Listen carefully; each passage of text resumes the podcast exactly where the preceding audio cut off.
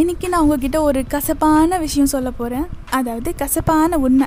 என்னென்னா யாரோ ஒருத்தவங்க இப்போ ஃபேஸ்புக் எடுத்துக்கலாம் இன்ஸ்டாகிராம் எடுத்துக்கலாம் அவங்க யாருன்னு கூட தெரியாது.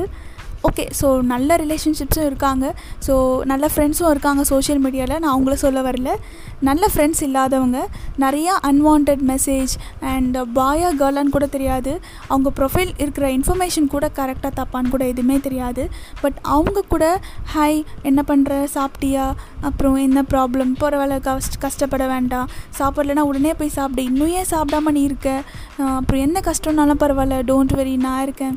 இந்த மாதிரி விஷயம்லாம் ஃபஸ்ட்டு எதுக்கு அப்படியே சொன்னாலும் ஏதோ சேட் பண்ணுறீங்களா ஓகே ஆனால் இங் இங்கக்கிட்ட நீங்கள் இவ்வளோ லைனாக இத்தனை மெசேஜ் அனுப்பிச்சிக்கிட்டு அவங்களுக்கு அவ்வளோ கம்ஃபர்ட் கொடுத்துட்ருக்கீங்க ஆனால் நம்ம கூடயே நம்மளுடைய அப்பா அம்மா இருப்பாங்க.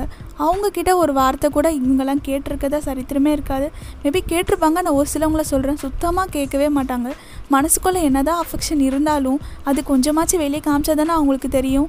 நீங்கள் யாரோ ஒருத்தவங்களுக்கு நூறு மெசேஜ் அனுப்புகிறீங்க டெய்லியுமே கேட்குறீங்க மார்னிங் கேட்குறீங்க ஆஃப்டர்நூன் கேட்குறீங்க ஈவினிங் கேட்குறீங்க நைட் கேட்குறீங்க சாப்பிட்டியா என்ன பண்ணுற உடம்ப பார்த்துக்கோ ஒரே ஒரு நாள் ஒரே ஒரு டைம் உங்கள் மம்மிக்கிட்ட போயிட்டு சாப்பிட்டியா உடம்பு எப்படி இருக்குமா சரிம்மா பார்த்துக்கோமா ஃபீவர் அப்போ மட்டும் அட்லீஸ்ட் அந்த ஒரு வார்த்தை சொன்னால் அவங்க மனசு எவ்வளோ கஷ்ட எவ்வளோ கஷ்டம் இருந்தாலும் கண்டிப்பாக அவங்க மனசு அவ்வளோ சந்தோஷப்படும். ஆனால் அது சொல்கிறதுக்கு நிறைய பேர் ரொம்ப யோசிக்கிறாங்க. ஏன்னே தெரியல.